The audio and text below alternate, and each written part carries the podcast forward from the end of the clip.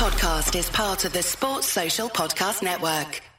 It is the Anfield Wrap. Uh, it is a pleasure to be with you after Liverpool have beaten West Ham United by three goals to one and put in what we can describe as another good performance, a building block. More on that to come in a second or two. I've got Josh Williams, Josh Sexton, and Neil Docking. Two Joshes, two Neils feels like that's some sort of statistical anomaly that we're going to have to analyse further. Uh, but this show is brought to you in conjunction with Greene King. We're sponsored by Greene King Sport, uh, where football is more than a game. Uh, the Greene King Sports venues are showing every televised Liverpool fixture over the course of the season. So instead of turning to the internet for a dodgy stream, why don't you get together with people? It's the best way to enjoy football. I'll say it every single day. The game only makes sense in a social setting. Get yourself down to your local Greene King pub and get close to the action. There's a, an Instagram page, Greene King Sport where uh, you can, I think this week you've got me and John speaking about uh, the Carabao Cup and the forthcoming game against Leicester. Uh, I tell you what, we did that some time ago, uh, but nothing's changed. Don't you worry at all. That content will still be as fresh as it was the day in which it was recorded. Uh, there as well, there's deals and competitions throughout the season. If you get them a follow, you won't just be the first to know about all this. You're also helping the Anfield Wrap, and that's very, very kind of you indeed. You're helping by listening as well, and hopefully you're enjoying things by virtue of listening. Because if you're not enjoying this right now, you're not going to enjoy anything. Um, West Ham are a, really good confidence side. Uh, we'll talk a little bit about them, I think, as it wears on because it's important. Uh, Neil Docking, I think, to emphasise their quality. But as I said before, the win, the 3 1, it feels like another building block uh, where this season's concerned. Definitely. I think it might be the best West Ham team I've ever seen. Which seems like a bold statement, but I was, I was thinking about it yesterday. It's probably the best West Ham side in my lifetime. Yeah. Um, certainly when, since I've been going the match, without a doubt. They've got quality all over the pitch. So big, so strong, so up for a fight. They've obviously got the confidence from you know getting a trophy in the bag. Everyone looks so secure. They've held on to the main man, um, Paqueta. Um, what, whatever the reason for that may be, he's still playing for them. Um, and he's so good. And I, I, was concerned going into the game yesterday. I thought it was a, a real test, especially if us having played midweek. They've had the time to focus on the game. Obviously, they've been in Europe too. But I, uh, I, um, I just, I just thought we were we struggled at first, but we worked our way back into the game, and then we really asserted ourselves. Um, and our quality in attack means we're always going to create chances. Um, we we definitely there's still work. There's improvements you can see. We're defensively, we're giving up too many chances ourselves at times. I don't think we're doing enough to stop the cross, to stop the ball coming in. That was my my concern, and we we did ride our luck. And I think you can say in a number of games this season we, we have ridden our luck. We've been fortunate, but then at times if you've got the best goalkeeper in the world, then he will make saves that win you points. You can point to two or three games this season where Alisson has played a key role in us getting three points. There was another example yesterday. But the way we the way we fought back, took the lead, and then even when we you know equal, conceded a goal, conceded an equaliser, we didn't drop. In second half, I thought we were the dominant side and ran out deserved winners. They were deserved winners against what is a good side. Josh, I think what Neil's alluding to, though, to an extent, there is not dissimilar to maybe the game against Wolves where the, uh, the Matheus Cunha miss feels like it's a bit of a defining moment. The Bowen, it's not a miss in that he gets the header on target, but he'll feel as though he should do better with it. That said, he does brilliantly with his with his first header and as we all know, headers are not as valuable chances as people think they are. They, your heart's in your mouth, but the, the, the cold hard numbers suggest they don't always go in. Certainly, the one he actually scores from the first one. But that said, it does feel like another turning point where Liverpool have ever so slightly got away with one, but have then gone up the other end and demonstrated their superiority. Yeah, it felt like a very on-brand game so far for the season, I think, um, in terms of the way it transpired, the way Liverpool performed, the way we ultimately ended up getting a result. Um, I think we started relatively slowly, as we have done in many games this season. We didn't concede first, crucially, but we did start relatively slowly. Um, but then just gradually throughout the course of the game, for the most part, our attacking firepower gets us out of jail we get more of a foothold on the game, uh, start controlling proceedings a little bit more. And whether that's just through better decisions as the game goes on, or better physicality, or whatever, or just again more firepower and the opposition maybe getting a little bit it's more. A, it's a bit pot A, pot B, and pot C. I think. Yeah, I think there's the, yeah. the, the fit Liverpool look fitter and stronger. They begin to make decisions and look after the ball better, which means the opposition are charging around, which means that they're losing their edge. And then when Liverpool can work it into the front players, the front players have got such unbelievable quality. You know, I think it is one of those things where you go, well, is it this? Is it this? But it's actually it's a bit of this one, bit of this one, and a bit of this one, all allied together. Yeah, well, I think if you if you go back to the Villa game, for example, which I think has been our best performance so far, we, we scored an early goal in that game and we go ahead and once we go ahead, I think it changes the way in which you approach the game and you, you're no longer forcing it. You can control things a little bit better. And I think against West Ham again, we, we took the lead at no point in the game were we were behind or anything like that. We weren't really level for particularly long. So it feels like when Liverpool gain a lead and when Liverpool, you know, get, get ahead and things like that, we can control the game a little bit better. And maybe that kind of comes towards the end of the game. But at the start of the game, I don't know what it is lately. We just seems to be a little bit off it. But overall, firepower wise and, and strength wise, we, we seem to be just too much for a lot of teams to contain for 90 minutes. And it gets to a point where we end up just getting over the line. It's to me, there's uh, why I found the equaliser frustrating, Josh, was that I think Liverpool had had the difficult start. Then they played the way and they got they got ahead and they were the better side. And I actually think that by sort of 35, I thought West Ham looked knackered. I thought they looked like God, this is this is going to be a day. And then we let them back in. We don't, you know. I think Salah drags one wide uh, when he could take the ball on and do something a little bit different with it. And then they go up the other end. They have the, the one corner, which always was felt. I think it was the one that ricochets off Alisson's head felt a bit messy. The corner, we cleared it, but then they score from the breakdown after the corner. My point, though, is more importantly, really, I, I was frustrated with it because I was frustrated with it because I thought we'd done the West Ham legs in. And then the Bowen miss comes, and then about two minutes later, it's 60.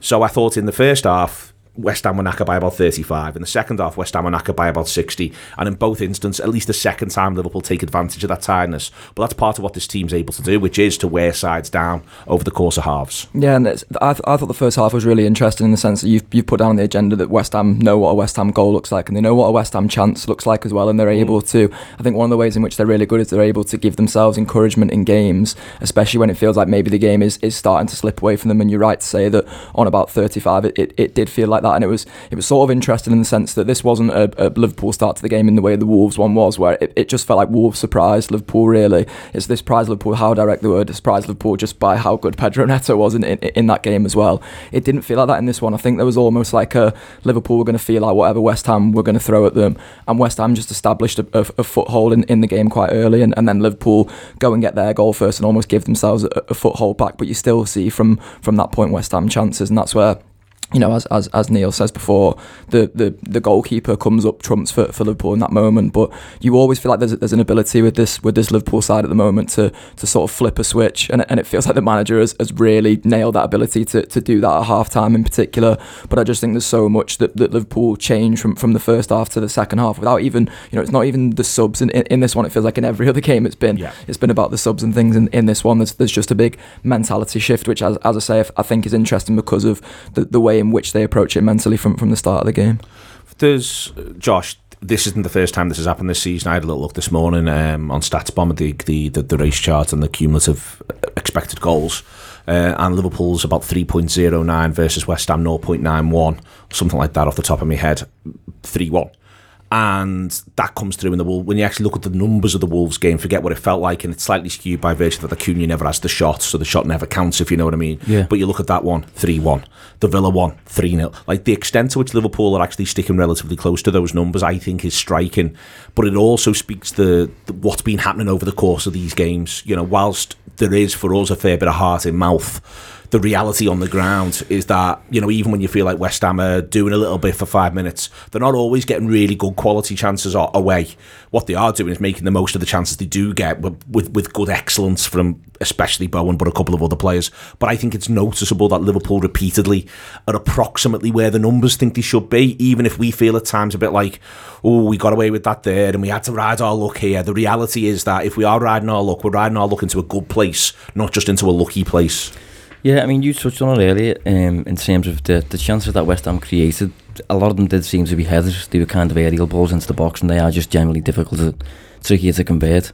Um, but yeah, in terms of the XG and that, you know, if you if you're posting three point one in attack alone, you know, every game, mate, you you, you win leagues. You know, that's like serious attacking performance. That, and on the on the defensive side, because you're kind of you're only really giving away headers 0.9 is not a great a great deal to give away. So you're gonna you're gonna win comfortably if, if they're your kind of performance numbers attached to most games. And I think this is what's interesting because I, I, I said to you on the way in, like I, I think it's difficult for me personally so far to determine just how good this Liverpool team is in terms of the level and that. And like an example I'd use is say for example we were in the Champions League. I'd have no idea yet whether we can actually win that.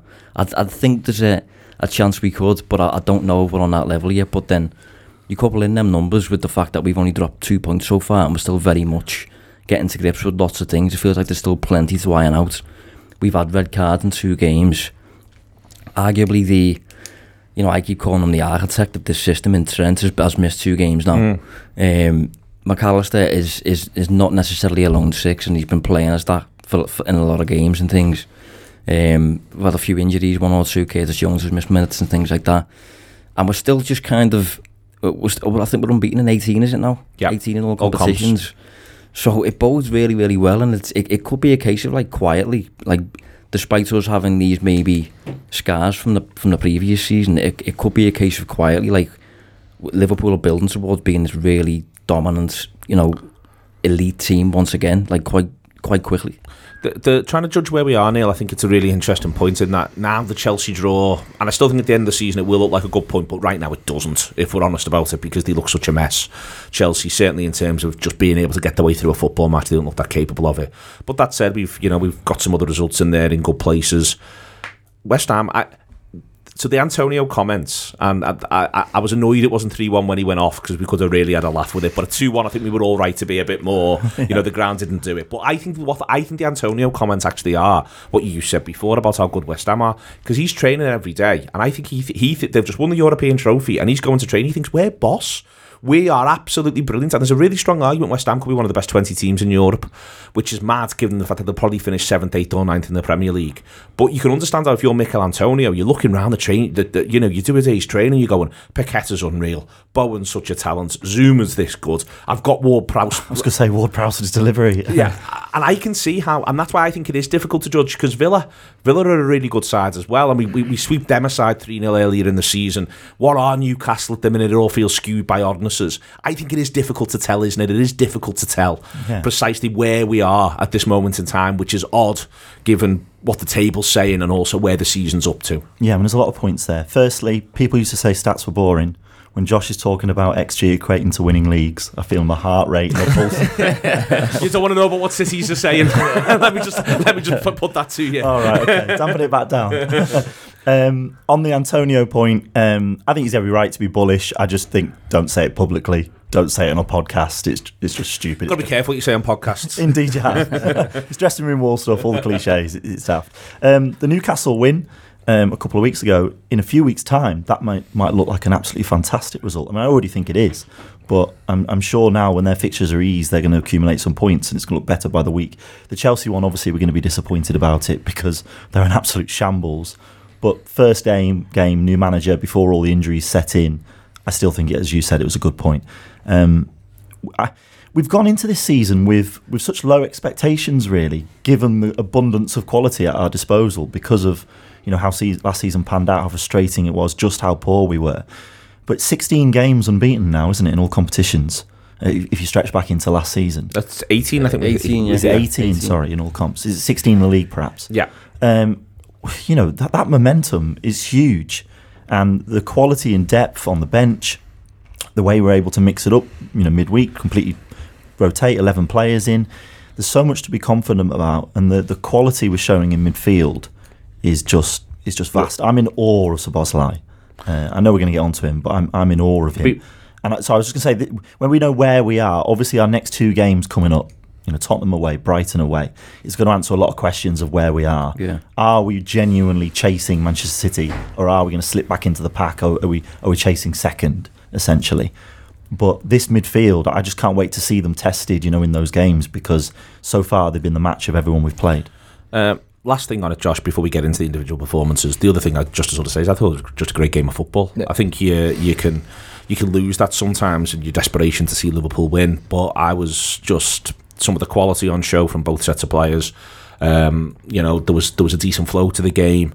There wasn't a ton of time wasting. They, I think they felt like that wasn't in their interest. It wasn't in ours. I think their approach is worthy of, of, of, of being complimented because it would have been the easiest thing in the world for them to sit in. But I think when you are training every day and you feel good, you don't want to turn up to it and feel as. And also, and this is where I do wonder whether or not our press at the minute, whether or not there's a bit of an attitude of you can get at them, you know. You start fast, you can get at them and you can get something from them if that added to it as well. But it was just a great game of football. Yeah, and I'd actually love to hear Michail Antonio's thoughts after, the game, to be honest, in the sense that we're, we're all sat here as Liverpool fans, and we've seen what Liverpool did towards the back end of last season. We've seen the way they've started this season, and even we're not quite sure where, where Liverpool land. And I'd, I'd be interested to speak to him and say like, what what do you reckon after after playing against them? How like how, how good do you think they are now? Because I think there's every chance that this Liverpool side is, is, is a really really good football team, and there's something that all feels a little bit 13, 14 about about this start to the season, and that, that's not me sort of trying to preempt where it ends up. It's just that last the back end of last season was a bit of a 12, 13 thing where Liverpool hit on a new formation. There's a few few sort of new players who, who've settled in and things like that, and suddenly it starts to, to starts to feel like there is a bright future there, and that and that hope comes back. And I just remember at the start of 13 14, once Liverpool sort of won a couple of games, just being really, really full of hope that it was that it was going to be a, a, a great season. And uh, again, that wasn't me preempting where it was going to end up. I just thought Liverpool like a serious football team, especially going forward. And I, I think there's so many parallels to, to draw between that. Is that even even in the points where it was going, you know, I say wrong, it, it didn't go majorly wrong as as Josh said before on Sunday. But even in the moments now where it looks like oh so when West Ham get their goal back and when West Ham have chance and things like that last season that would have felt terminal to me last season I've been like I'm I'm really panicking now because this team have done nothing to prove to me that they're they're, they're going to stay in this game that they'll fall away they'll be discouraged they'll encourage opposition too easily I'm, I'm not seeing any any of that in this Liverpool side anymore and I think that's the thing that that sort of excites me most and gives me the most hope Great stuff so far. I'm back in a second or two. We'll talk about Alexis McAllister, Matip, and Gomez. On to McAllister then. Uh, you said before, Josh, you know, you know, you, you, we're still not sure about him as a as a specialist in that role. I just don't think he is a specialist in that role. I think that's all right. Mm. And you got to see, I think, both the strengths and the weaknesses of him in that role. You know, he gets the assist for the Nunez uh, goal in there. It does feel a little bit like he may well want to go higher, but he can see the range of the pitch. He can see where he is. He can he can work out where he's up to. Uh, the flip side is, you know, there is a pace on the turn question uh, around him, and I think that's always going to be there. But it's obviously more marked when he's when he's in, in the area of the pitch that he's in. I'm uh, I'm I'm impressed with him in general. I think he, but simultaneously, I thought he had a bit of a sticky first half. Yeah, I've I've got no overwhelming concerns about McAllister to be honest. I think he's again like a solid addition going back to the summer, and I think no matter where you use him in the midfield, as long as he's playing somewhere in the centre, I think he'll be a, a positive contributor generally. Um, I think he's, as you say, he's showcasing the, the pros and cons of using a player like that as as the whole midfielder essentially because he's he's he's got more of a passing range and he's probably got more of a, a creative spark to him compared to the typical six. Like I think as a six, for example, for Nunez, maybe I'm doing him with this service here, but I can't see Caicedo making that pass just you know off the top of my head. Like, um, but then in certain moments because he does have that attacking nature to his game I think he is also maybe a bit too. I think he's inclined to take a risk, basically, and I think some of those have resulted in those conceding turnovers, and his recovery pace isn't great. Um, we've conceded a few shots on the back of that, but overall, I think the nature of how he is, he's probably the most of a of a holding player compared to all his peers and at Liverpool. Like Curtis Jones wants to run, Gravenberch wants to run, Szoboszlai wants to run. I think McAllister is a bit more of a sitter, and he's he, he really does play the game at his own pace, and I, I love that considering like the, the, the Liverpool team that we've currently got as teammates, they're all so attack minded and so relentless with this accelerating the game stuff. McAllister is a lot more. I will play at my own. Pace. It's like a Manchester City pace, to be honest, the way he plays.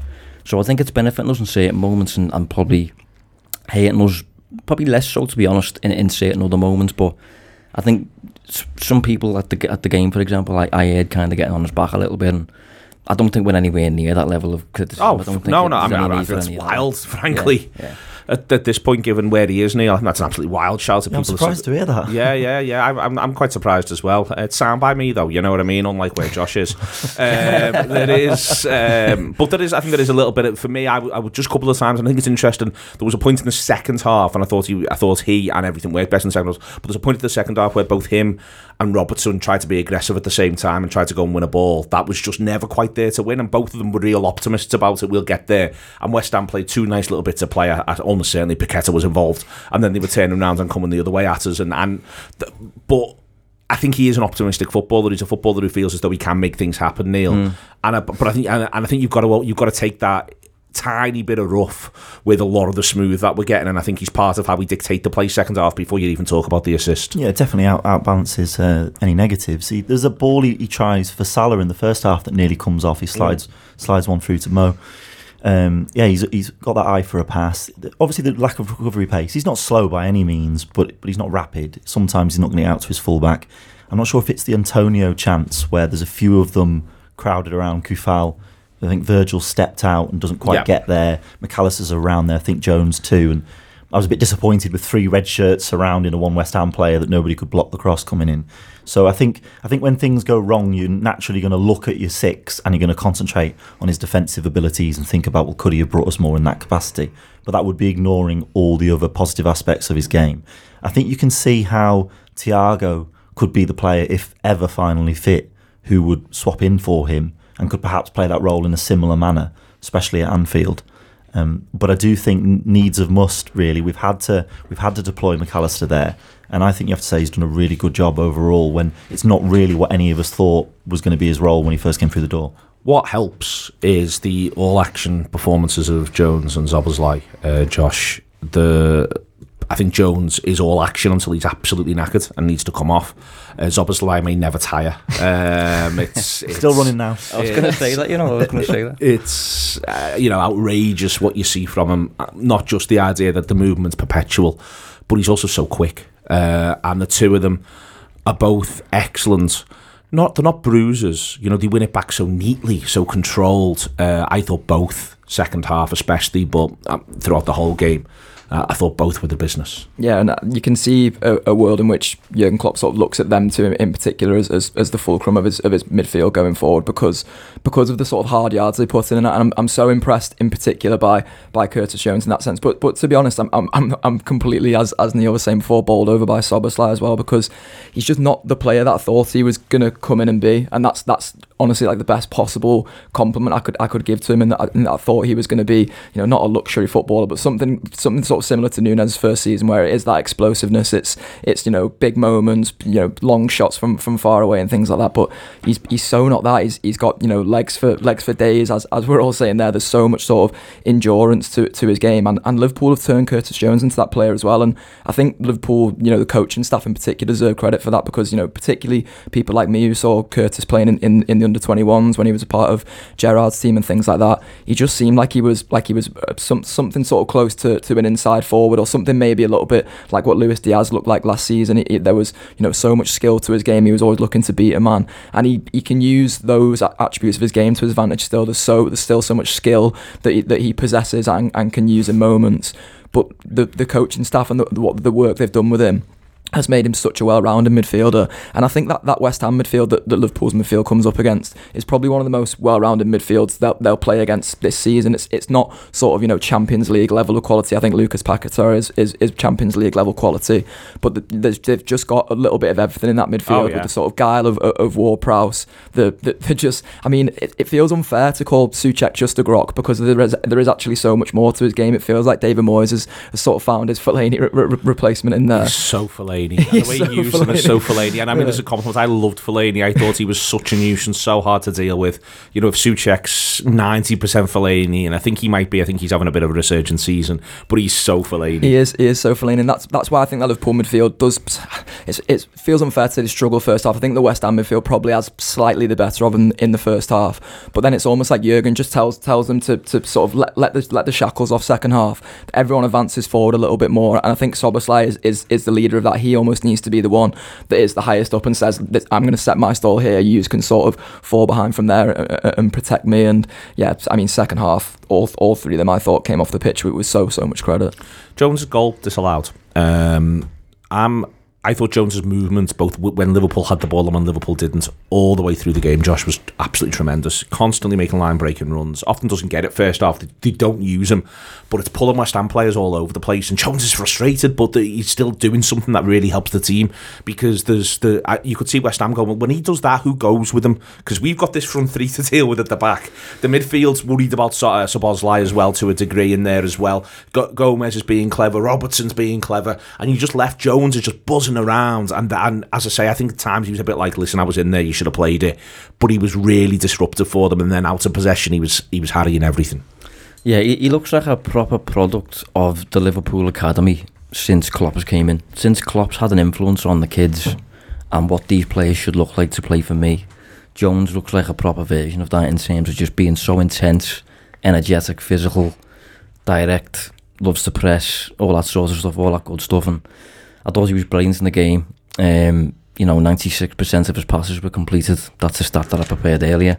Um, but yeah, he just he, he- offers so much glue in the final third, and that despite playing in these in these really confined spaces, and he, he he's got a goal in him as we saw. And by the way, the assist for for that goal that was disallowed, absolutely outrageous, just come out of nowhere from Szoboszlai and sums him up as well. He, he, he- Well, he's that they're passing to each side. other in that area is one of the things that I think is exciting about them. That that he- it's the quality of it, but also, you know, Jones, uh, literally by virtue of the fact that he's offside, we can say this ends up furthest forward. He's made the line breaking run again, and this time he's just gone a little teeny little bit too early. But the quality, and also he knows to look for him. And in inverted commas, they've swapped sides. They've swapped Yeah. sides for it as well. So that idea, there's that much fluidity, that much quality, that much intent from them. They're not just protecting McAllister. They're not just winning it back. They're capable of all this as well.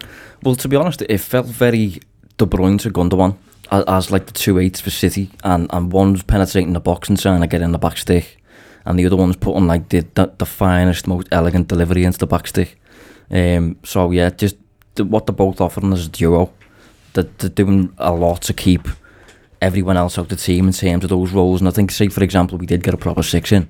I would worry for where does McAllister get minutes, and obviously you've got Gravenberch, you've got Elliott, but Jones and Szoboszlai for me have those two spots nailed down. I think again you've got to throw in there about about Nunez too. I think Klopp said after the game, I thought it was interesting that like you know accommodating Nunez and finding a defensive place for him. He, he, he was talking about Nunez improving on that side of the game, but specifically mentioned the way in which we defend with Szoboszlai and Jones and how they kind of press in a really flexible way allows us to accommodate Nunez who's maybe a bit more raw on that side of the game. So just complete total all rounders the pair of them and um, they're still both 22 as well, which is just outrageous.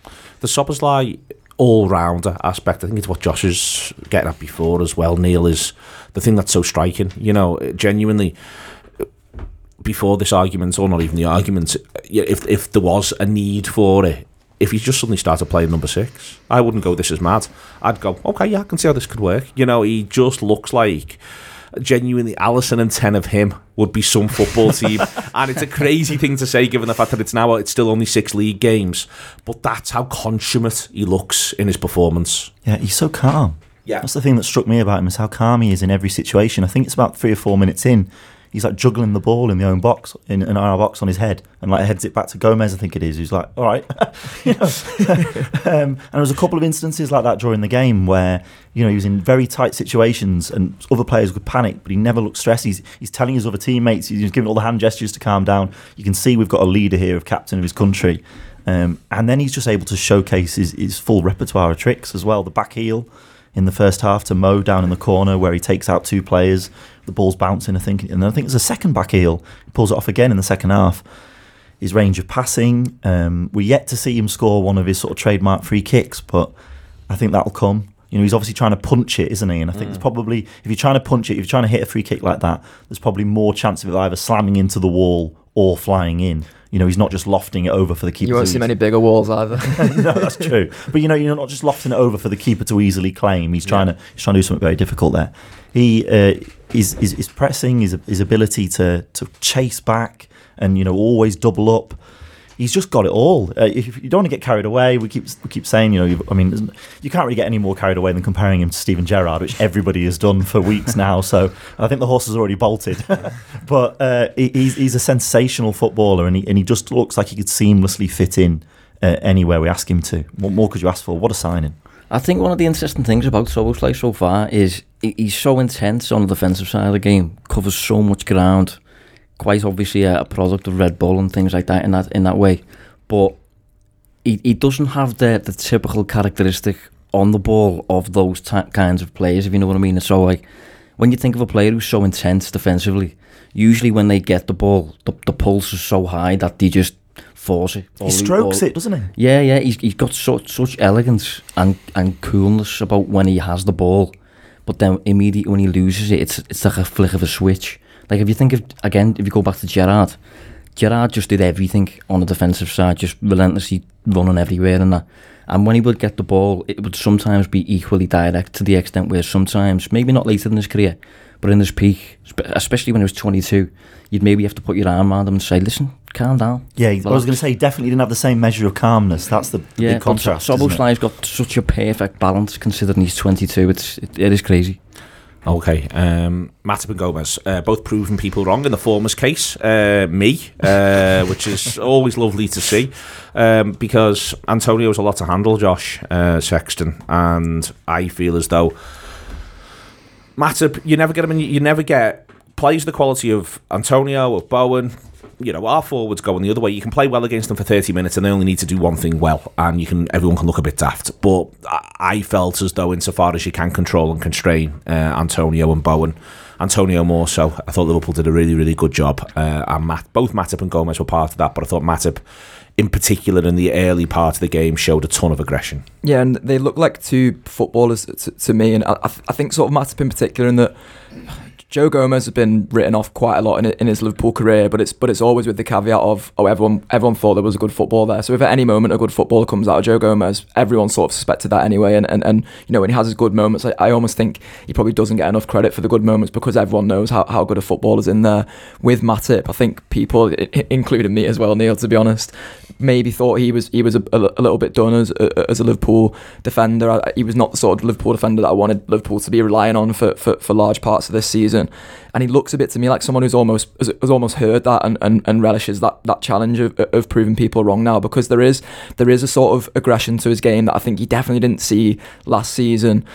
I, I don't know how much you, you sort of saw it in, in season before Matip in that there was always the sort of mazy run in there, but at times the mazy run wasn't such a sort of aggressive football play as much as a as a searching football play. It was like I'm just going to run with it here and see how far I can get with it, and if I can do something with it that helps helps Liverpool in the sort of attacking quarter, then then that's then that's a good thing. It feels like now there's there's, there's been a, a couple of times he's, he's done a mazy run already this season, and it looks like he is sort of saying, no, I I know this is a, a skill I've got in my arsenal now, and I'm going to utilize it and I'm going to use it to, to Liverpool's benefit. But then more than that, it's it's the sort of physical battles because it's one of the things I've been worried about with Matip in particular, and it's where I'd always sort of want to see Konaté in there, and, and, and still, to be honest, I, I, I still would rather have Konaté in there for physical battles. And if you'd have said to me at the back end of last week, it is going to be Matip in against West Ham and against Antonio, I'd have, I'd have been worried about that. And and as you say, you know, West Ham, I, I said it before about the, the, the chances, they're still going to make their chances. Antonio's still going to have his moments of, of being a menace. You're never going to be able to shut him or them down completely. But if, if you wanted a, a, a sort of close to, to perfect way of shutting them down, Liverpool pretty much do The- that. The good thing about facing Antonio is there's no surprises. He's going to be Michail Antonio. You know, he's not going to become a different footballer very, very Backing quickly. into you all day. Isn't Yes, it? but I think that that sort of suited Matip and Gomez. Again, we'll just sort of stay with Matip for a second, move on to Gomez in a minute. But I felt as though, you know, basically Matip knows if I'm getting picked, this is what I'm dealing with. He's going to pull my side. He's going to look to get me over here. He's going to look to do this, look to do this. So what am I doing? And I do think that sometimes that that helps a defender. Like you know, I'm, I'm, I'm I know I know exactly what this is. I've experienced it before. All right, let's go. That's what it's going to be. And I thought I thought Matip that experience element. I actually think you got to see not just the idea of aggression, but also knowing when it is there to be won and when he's he's, he's being clever. Yeah. You know, when, when when- when's my turn coming and being able to wait for that turn. It's not just as simple as going through him every single time. That experience point's key for me because when you come up against West Ham, certainly under David Moyes, you know they're going to push everything to the limits of the law. And, you know, I applaud them for that. But in terms of the physicality, especially when it comes to set pieces, when they throw it up in the air, and there's been times in the past where we've been burnt, we've conceded, and I hate that kind of. I hate it when Liverpool concede a goal and you're seeing maybe Alisson throwing his hands up in the air, a defender throwing his hands up. They're all complaining that it was a bit rough, it was a bit unpleasant. Well, you know that's coming, and and Matip, you know Matip knows that's coming. It happened time and time again. So I love the fact that yesterday there was a few occasions where it was Antonio who was on the turf, appealing to the referee, moaning when Matip had almost gone over the top of him, really just Yeah, smashed, yeah. smashed over the top of him, won the ball, and it's like, well, these are the rules. You want to play by these rules? Well, deal with it, dickhead. And you know, Antonio was lying on the turf, and Matip had won it. Matip had said, "Well, I'll take you on at your own game," and it was the aggression that we saw from him all day. It was, I But it was a- the pick in the moments. yeah, as well. picking the moments when to do it. You've got to be clever. You've got to be smart. You can't do it every time. But uh, yeah, I mean, obviously Antonio's downfall yesterday is, is so delicious for so many reasons. but I loved it. it. Was it was Matip who really did win the day against him, and Gomez. You know, winning so many of the headers, so many of the duels, being right on it from the start, and coming out of the game with immense credit. Gomez does come out with immense credit. It's fascinating for me, Josh, in terms of getting to see what confidence can do. He's still at times going into midfield here and there. It was all a little bit, you know, he was doing the inverted thing. And he isn't Trent Alexander-Arnold, in that he's not going to dictate the the whole of the game from that position and ping seventy yard balls or really snappy ten yard balls when the time's right. However, he got to be a version of himself, and he got to be something. You know, uh, he can't be Trent, but he can maybe be something approaching John Stones in that role. But he's got to have confidence to do that. You've got to the manager and the player. They've got to between them get that confidence in them. And again, I thought you you got to see that confidence growing within him. Yeah, I think you've just touched on a crucial element there in, in that he's, he has to be himself in that role. If he's, if he's going to be used as an inverted fullback, there's no way he can have Trent anywhere near his mind because Yeah. he's, he's not going to be able to play like that. And I think, to be honest, I think when when the uh, the tactic was initially introduced, I don't even think the plan really was for Trent to become this quarterback. I think he's that's just Trent. Trent is interpreted that way. But I think if you look at the the other ways in which our rivals, for example, are using the inverted fullback role, it's not it's not for those reasons. It's for you know to remain compact on the defensive side, to offer an extra body in the middle of the park, to open up the passing lanes to the wide man. And I think if Gomez just plays it simple, a bit like a Zinchenko maybe or a Stones, as in Or a Joel Veltman. I mean, this is the thing to point out. Joel Veltman's been doing it for Brighton. Yeah, yeah, just you know, drifting into the middle, opening up a passing lane to Salah and giving the ball. Uh, you know, you don't have to you don't have to be particularly elaborate on the ball. And I think the first time in which we saw it was was Wolves win it when he when he played that role. Did he play that role at Wolves? Yeah, a little bit. Yeah, well, I think he w- when we first saw it, I, I was initially a little bit worried. Not well, yeah, worried. I think just just because he, he did look a little, a little bit of a fish out of water, but obviously there was there was reasons behind it. On that day, we had tired players. It was nearly kick off, just had an international break and things. He looked more comfortable in this game, and I do think it's something that you'd want to avoid ideally. And I think probably I would probably prefer to see Bajcetic there in a lot of games, simply because of what he offers on the ball compared to Gomez. But I think generally in this game in particular, he kind of showed that he, he, is an option there when, when we need him to do it. And if he plays within himself, if, he plays um, to the level where he's comfortable, you know, we, we can get by just fine and still get the perks of the of the midfield box. While he can't play the ball like Trent, he has got that athleticism and that ability to surge. You know, he did his best Matip impression at one mm-hmm. stage, didn't Yeah. he? Where he turns, sidesteps a defender, rides the challenge, surges through the middle. West Ham don't know what to do. You can see. I just wish he'd gone pen spot. Yeah. I was like, he goes edge of the box, and Keep I'm like, going. lad, you just go. You got, honestly, I was, I was, I could see it all in front of me.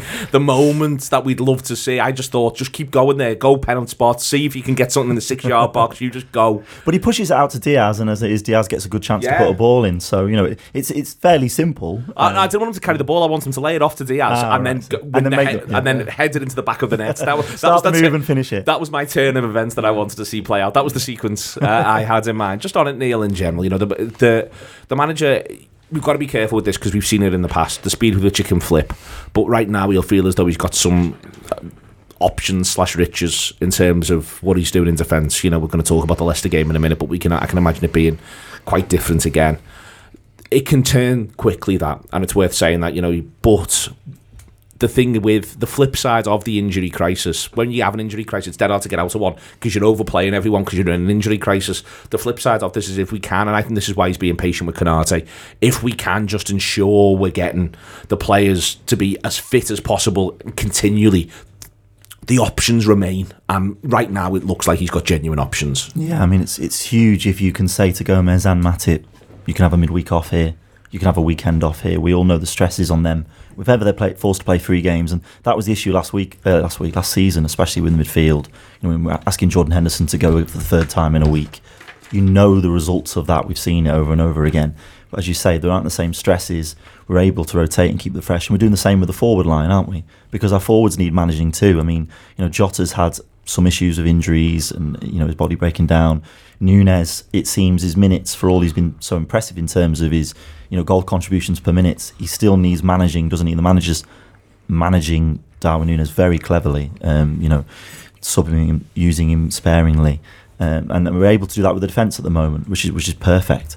Um, so we've got ourselves into a really good place, and I, I love how buoyant Jurgen was. I love the fact that he came to the Kop and you know gave it the fist bumps at the end as well. You know that he, you could see, and again, it was a big result. It meant a lot to the manager, and the mood around the mood music's just great around the club. Uh, Okay, uh, we'll be back to discuss the op- uh, attacking options and the game coming up against Leicester after this clip from post match pint. Szoboszlai, Stu, is it's just another consummate performance. There's no outstanding moment that you're looking at or anything like that. But everywhere he needs to be, everything he wants to be involved in, everything that you you want him around. I can't believe how responsible he is. He genuinely plays like he's 28, and I genuinely mean that as a compliment. He plays like I'm just controlling all this. I've got my eye on this. I've covered that. Don't worry about that. You go and do your thing over there. I'm just, I'm a gog. He genuinely looks like he'll be playing for Liverpool for five years. Yeah, he's he's an, he's an incredible player. I mean, I'd say apart from maybe the uh, the first game Chelsea away, I'd say he's ran every every game, every midfield, every game since. Um, he looks like he's been playing the league five years. He looks way older than his years. Thank God he's ours. Um, and you know, he, I think he's almost now like the the poster boy for this new Liverpool team. It's so exciting. But every time he gets the ball, wherever he is on the pitch, he could be 30 yards inside his own box. uh, Sorry, inside his own half and he, he, can see a pass. He can see see an absolute killer pass, and and you know we've got the players in the wide areas to make the most of that as well. He's an unbelievable player. He's never getting subbed, is he? You notice that he's never getting subbed. Josh, the breadth of attacking options. Subs have scored in the last three games. I think it's worth pointing that out. I'm, I'm including Elliott because it's it's it's cruel not to, and also he ends up with the crowd. You know, you, if you get the yellow card for excessive celebration, I'm counting it, uh, and we're going to go from there. So subs have scored in the last three games. It's such a move to be able to make. You know, you think about, for instance, that game at Wolves, Elliott, uh, Nunez, and Diaz all come on and all make a massive contribution. For me, I'm, you know, we'll get on to what he should do next, but the other thing that strikes me as well is that everyone understands it. For now, at least it feels like everyone knows. But the good thing about coming off, sorry, but the good thing about coming on is the opposition are tired. There'll be more opportunity. You can you, you can assert yourself, and that's what I think you get to see. I I think it is as a range of attacking options. I think literally the history of Liverpool Football Club may never have had it better. Yeah, and, and Neil's right to say that the manager is, is is sort of dealing with it all perfectly as well because there's, I think there's almost been times with Jurgen Klopp where when Liverpool have had big squads, he's probably got in his own head a little bit about how he manages a, a, a big squad. I remember when he first came into the club and he almost said himself, "I don't like dealing with big squads. I don't. I, I love the players. I don't like dealing with disgruntled players." And I think over time he's probably surprised himself in the way that he's he's, he's sort of found that he can he can manage these, the, you know, manage having a bit of depth. And I think this season may well be almost the, the sort of breakwater for that in, in terms of I think the, particularly in, in terms of the, the, the sort of front five or front six if you want to throw Ben Doak into there or seven if we're throwing Harvey Elliott into there or eight if you're throwing Szoboszlai into there because I, I'd love to see Szoboszlai sort of keep being further forward in, in, in a couple of these games it does just feel like Liverpool have, have have so many good options there, and I think the three that are, that are starting at the moment are, are, are perfect in terms of giving Liverpool this real sort of impetus and, and, and a directness and a pace that sides are going to are to more and more struggle to, to deal with, and, and more and more struggle to feel like they can just get at Liverpool early because they're going to be worried about what's what's coming back the other way now. But I think in a way it suits Gakpo and, and, and Jota for that to be the case as well. In that if this Liverpool machine gets rolling, you know it, it already does feel like it is rolling to an extent, but if it continues to to roll along at the pace it's rolling along. I honestly don't think those two footballers end up being left behind. I think actually it gives Gakpo a nice bit of time to sort of figure out what his position is. There, there will be games in there because there's the Europa League, and we hope that the, the sort of League Cup will, will continue as well. And he gets to figure out his position. And it suits Diogo Jota down to the ground, and that Diogo Jota gets to come in a, a, again in, in this game in the weekend and grab his goal and keep being keep sort of having that confidence. And then it doesn't feel like there's mu- as much stress around his position as well because mm. Jota is almost the one where I- still don't really know which which is his best position across the front three for Liverpool in terms of you know th- there's different players you can play him with across that front three, but which one actually suits him the most and, and who who are his partners that suit him the most as well. He doesn't have to worry about that when he's coming on against the West Ham team who've, who've been legged everywhere basically for for what is it seventy odd minutes, sixty odd minutes, and then he gets to come on and, and have his goal too and, and, and have the sort of confidence of that. So I do think the manager is is, is dealing with it you know perfectly. it's the the rotation, the freshness, Josh, the the ability to to do it a little bit differently and to start different ways. Now, listen, I actually think that Sunday's starting three will be the three for the next two league games, and then they might reassess the other side of the international break. But I think the idea of the two aways, the direct running, the idea that they make it a nightmare as to where you set your line, I think it'll suit them. You know, I actually thought he'd hold Nunez back, uh, although I thought he was great against West Ham. I thought he'd hold him back. I thought he played Diaz, hold Nunez back, and then unleash him on, on Tottenham away and Brighton away. I think they will be the start and for those games that that are to come. But the idea of well, he could surprise, he could surprise.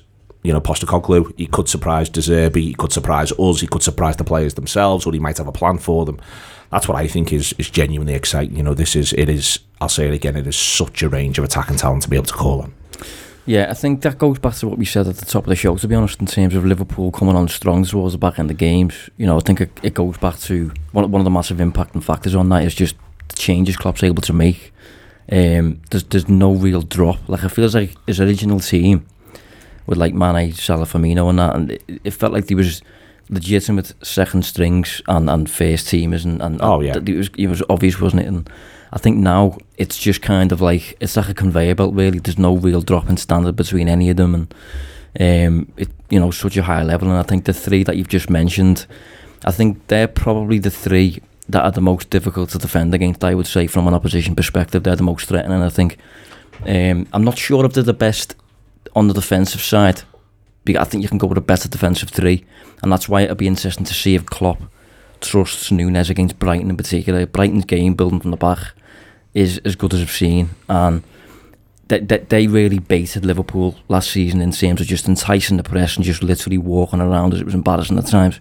And I think going into this game, Liverpool, you know, De Zerbi to an extent will be licking his lips if he can get it right. Because if if you can entice a team to come onto you and play around them, that's that's vintage De Zerbi. And Liverpool will obviously want to press. So the way in which we get that right is going to be crucial, really. And if you've got Nunez in the team, who Klopp has touched on as being, you know, still needing to work on that element of his game, that will be an interesting one to follow. But in terms of the attack, I I agree with you in terms of them, them three being the, the, the three biggest firepower that we've got, essentially. There's, for me, on it, Neil, you know, going to where are we up to? What's the overall picture? Even comparison to ambition to the start of the campaign. For me, the big thing is this: we've got the best goalkeeper and the best attack in the league, and we had that. On, we had that on day one. We got the best goalkeeper and the best attack. We got the best five attackers, and we got the best goalkeeper. Now, City have got Haaland, and he's incredible. You know, they've got De Bruyne, he's incredible. So they're very, very close to us, and also Ederson's a really, really good goalkeeper, and they've got a lot going on. But I look across the rest of the league, and I'm going, well, I'd rather have our goalkeeper, and I'd rather have our attackers. So if we can sort these other bits out, that's brilliant goalkeepers had his praise a lot recently, but for me, those five, and I thought Gakpo was excellent when he came on as well. Really, really good, really sharp. Jota gets the goal, kills the game. You know, you just go through this over and over again. I thought Diaz had a bit of a frustrating day, but you'd never want to play against him, and he makes he makes what you do difficult. And I just think Nunez, Nunez to me looks he, he looks like the, a genuine version of a way you'd draw a centre forward if you were an eight year old. Uh, that's and I mean that with the greatest love and respect. The way an eight year old draws a house is what a house should look like. The way Dar- an eight year old will draw Darwin, Darwin Nunez is what centre forward should look like. He just needs to unleash that ponytail. Maybe after the goal. As soon as he lets the hair down, then you know That's what he should do on a 92nd minute winner. Uh, is not the shirt, do the hair. then he's a rampaging Batistuta of my dreams, of my childhood dreams. No, it is. There's Batistuta, there's Vieri, I said before, there's Drogba. The, the, there's, there's a specific type of footballer that I think he reminds you of. Yeah. And it is that, it is football Italian. It is this, it is something that has elements of the exotic, but is also a street fighter at the same time. he needs to uh, he needs to keep wearing the black boots as well. There's something about the black boots, mate. Yeah. That's just it's just perfect. When he's got the white ones on, he doesn't play as well. I don't care what you say to him, he just doesn't. Exactly, no, that's what it is. It's it's it's a throwback whilst al- also simultaneously feeling like the most modern thing on the pitch. Yeah, and I said earlier, you know, slightly tongue in cheek, but there was something Zlatan Ibrahimovic Yeah. about the finish as well. You know, the ball coming over, the, the, the outstretched boot. He, he, he's, he's such a physical presence. You know, constantly he's asking so many questions, but he does have some really good ability too. I mean, the chance he misses is frustrating because it's such great build-up play. Mo's slipped him in, and he's just. I don't know if he snatched at it, but it flew wide of the post, and I couldn't believe it. Really, I was I was sure it was a goal. You know, before he before he hit it, but.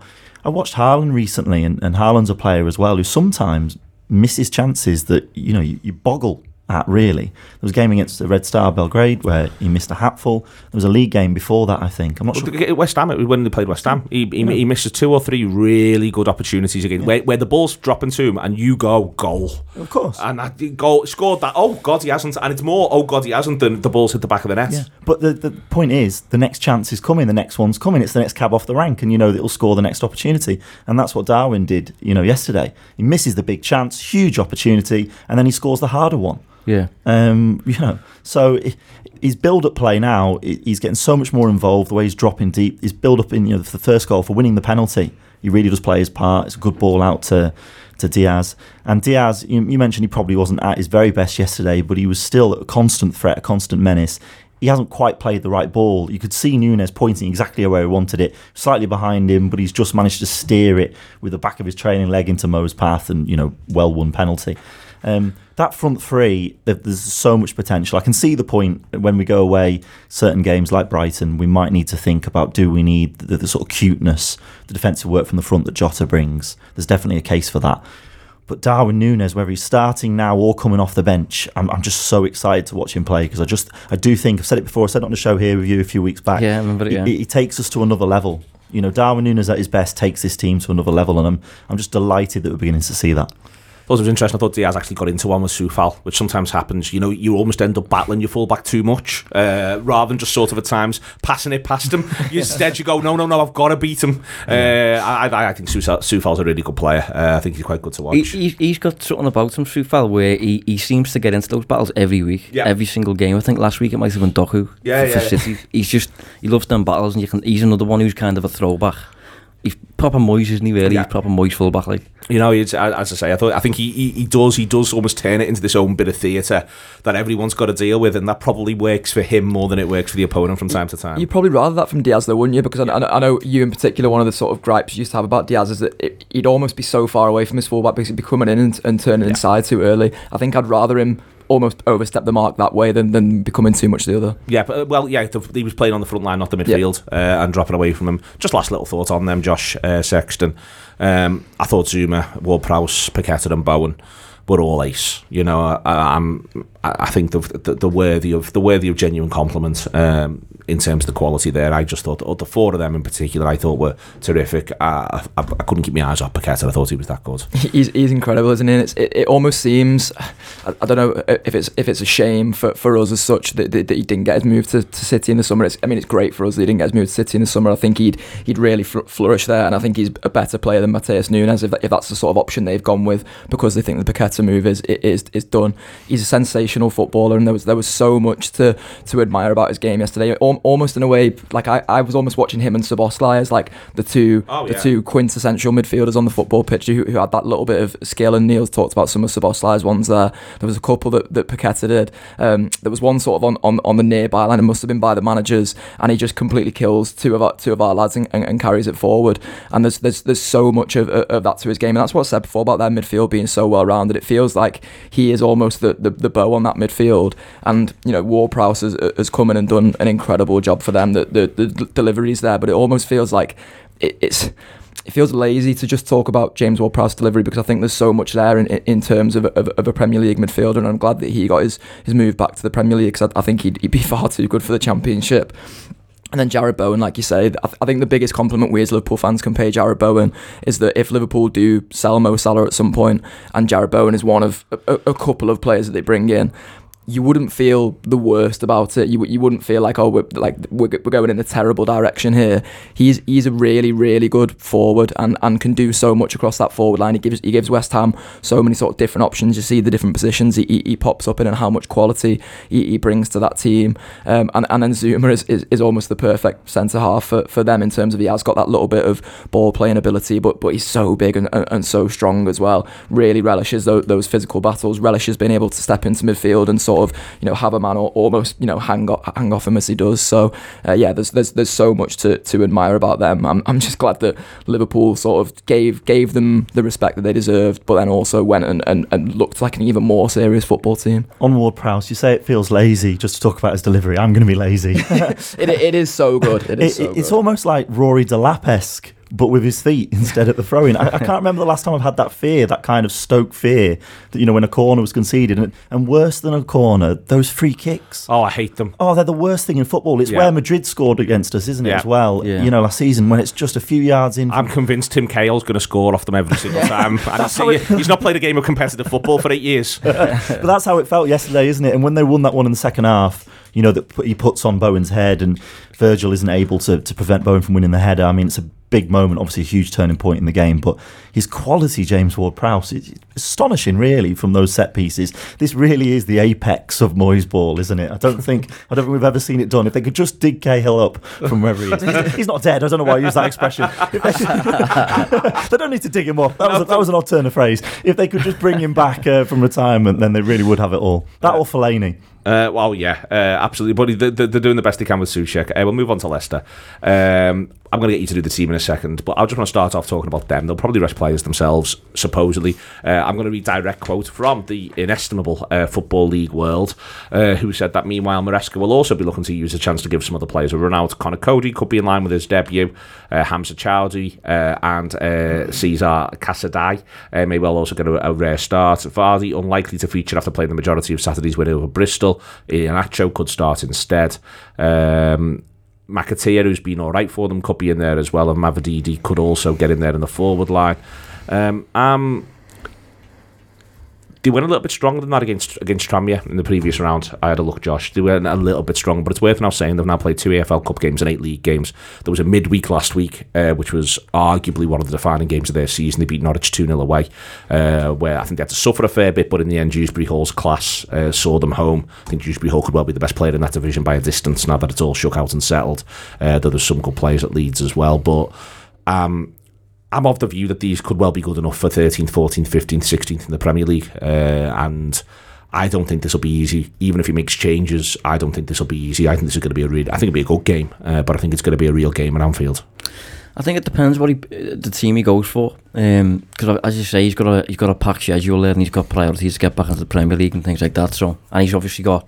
If you if you think of it from a Leicester perspective, it's the Carabao Cup, and you've got a trip to Anfield. It is Anfield, isn't it? Yeah. Yeah. So you know that's that's that's proper underdog stuff. So does, does he really want to dedicate his his, his most important resources to, to that game? No, I think he'll make four. I I do think he'll make four or five, but Yeah. I'm still saying I still think they might be quite good. Yeah, I think it'll be will obviously be a bit of a challenge compared to some of the teams you can face in that tournament. But I, I, I think Liverpool will have will, will have more than enough for this game, and I think the rotation that a lot of people expected to happen in the Europa League, I think will probably more than likely happen in this tournament more than anything else. Yeah. Um, and I do think we'll see a lot of rotation. I think we'll still see a strong enough team to win the game comfortably.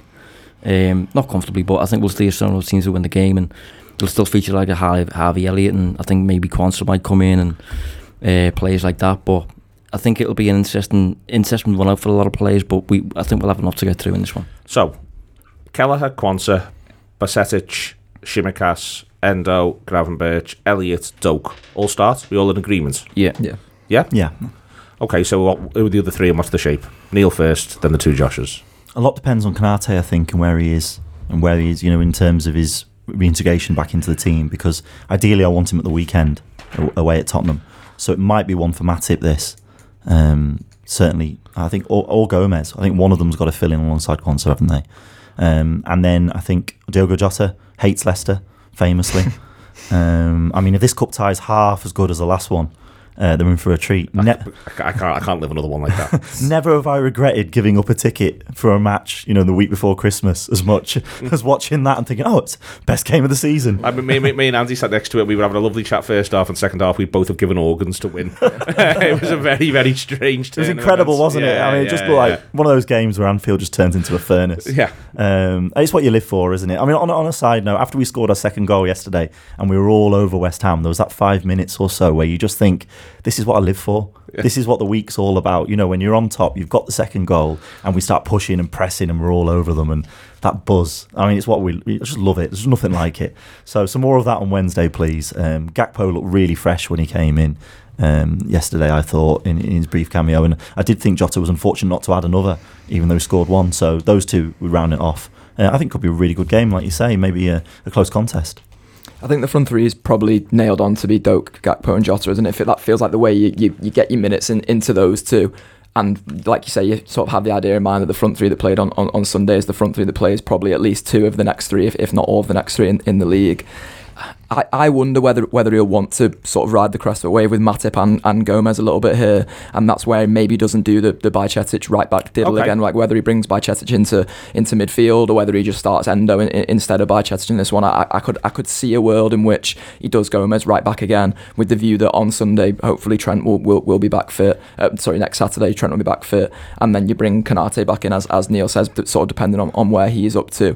I, I- just wonder whether you, you, you do sort of use them two as as the listen, there's, there's loads of lads there who play in the Europa League game, and you can almost say to them, you know, the subs come on in, in the Europa League game, but you just gave the foundation for, for, for us to go on and, and, and win that game.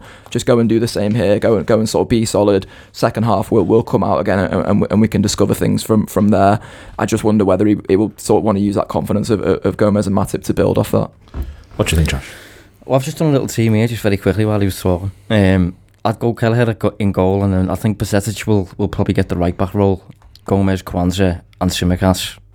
Endo as the six, Elliott and Gravenberch as the two eights, and a front three of Doak, Jota, and Gakpo. And I think the only question mark with that would be whether you want to give want to give Konaté more minutes. Um, rather than playing him in the Premier League like he did in, in you know, we obviously given the minutes in, in the Europa League, didn't he? And if if Konaté comes in, that maybe plays with it a little bit because then potentially Gomez goes on the right and plays the inverted fullback again, but then with his percentage play. So, but I think that will be roughly the team personally. I, I think he'll use his bench, and I think he might use a half time thing. It wouldn't surprise Yeah, me if, he possibly, just, if he's got a bit of a like. For instance, he might either start Konaté and bring Matip or Gomez on for him at half time, depending on what the team's being, or he might start. Uh, might do it the other way where he starts Matip or Gomez and gives Konaté 45. He's done that before in this competition. I think as well, it wouldn't surprise me if there's a little bit of of uh, Bobby Clark for Ben Doak around 60 minutes. Uh, a little bit of if it's worth saying it's now a long time since Trent Alexander Arnold's played football. I think there could be an argument that you get half an hour of Trent somewhere in this as well. But then I think the flip side of that is I think the one thing he could sort of do with is whether or not there's uh, he might and again as part of this, it wouldn't surprise me if he starts Gakpo or Jota and start someone else, one another young prospect or something. Uh, so he's got the option to either break glass if we want to chase it as it wears on, or to to to not overexert players uh, and do 60s and 30s. So I, I think this. I don't think it's just an 11 here. I think there's, he'll also have his ideal world plan for 16 if you see what I mean that he can that he can compromise around Yeah, well, I think that the Trent comment is an interesting one, obviously, because you, you've got to factor in, we've got, we've got Brighton coming up and we've got Spurs coming up, and you want Trent to ideally have some minutes on the clock before, you know, going into those two massive games. So I think he, I'm not sure he'll start, but I, I do fancy that he, he might get about half an hour if he's fit enough to do it, like. yeah that's what I think um, looking forward to it Yeah, really looking forward to it. I mean, one of the things about starting a season as well as we have, because this has been brilliant. Like, it's been absolutely brilliant. I don't, I don't know if I saw it come in, and I know we're all sort of keeping a lid on it, trying to keep Yeah. a bit of a lid, but it's been brilliant this start to the season. Absolutely fantastic. Just week in, week out, we're playing some really good football, scoring loads of goals. It's the XG of title winners, I've heard. Um, I'm enjoying every minute of it. And when you, when the league campaign's going so well, then the cups become like a really lovely bonus, don't they? Chance to see different players. you Genuinely get excited for the team sheet an hour before, Yeah, hour before absolutely. It's just something totally different. And Yeah. yeah, I'm really looking forward to it. The post match pint's going to be a good one. It is indeed. Uh, it is indeed. Thank you very much uh, to Neil, uh, to both Josh's, Andy and Jordan for producing in different ways. Uh, Liverpool have dug up their hopes of a fantastic season, but not like Tim Cahill. They never really went away. It's the Anfield Wrap. Sports Social Podcast Network.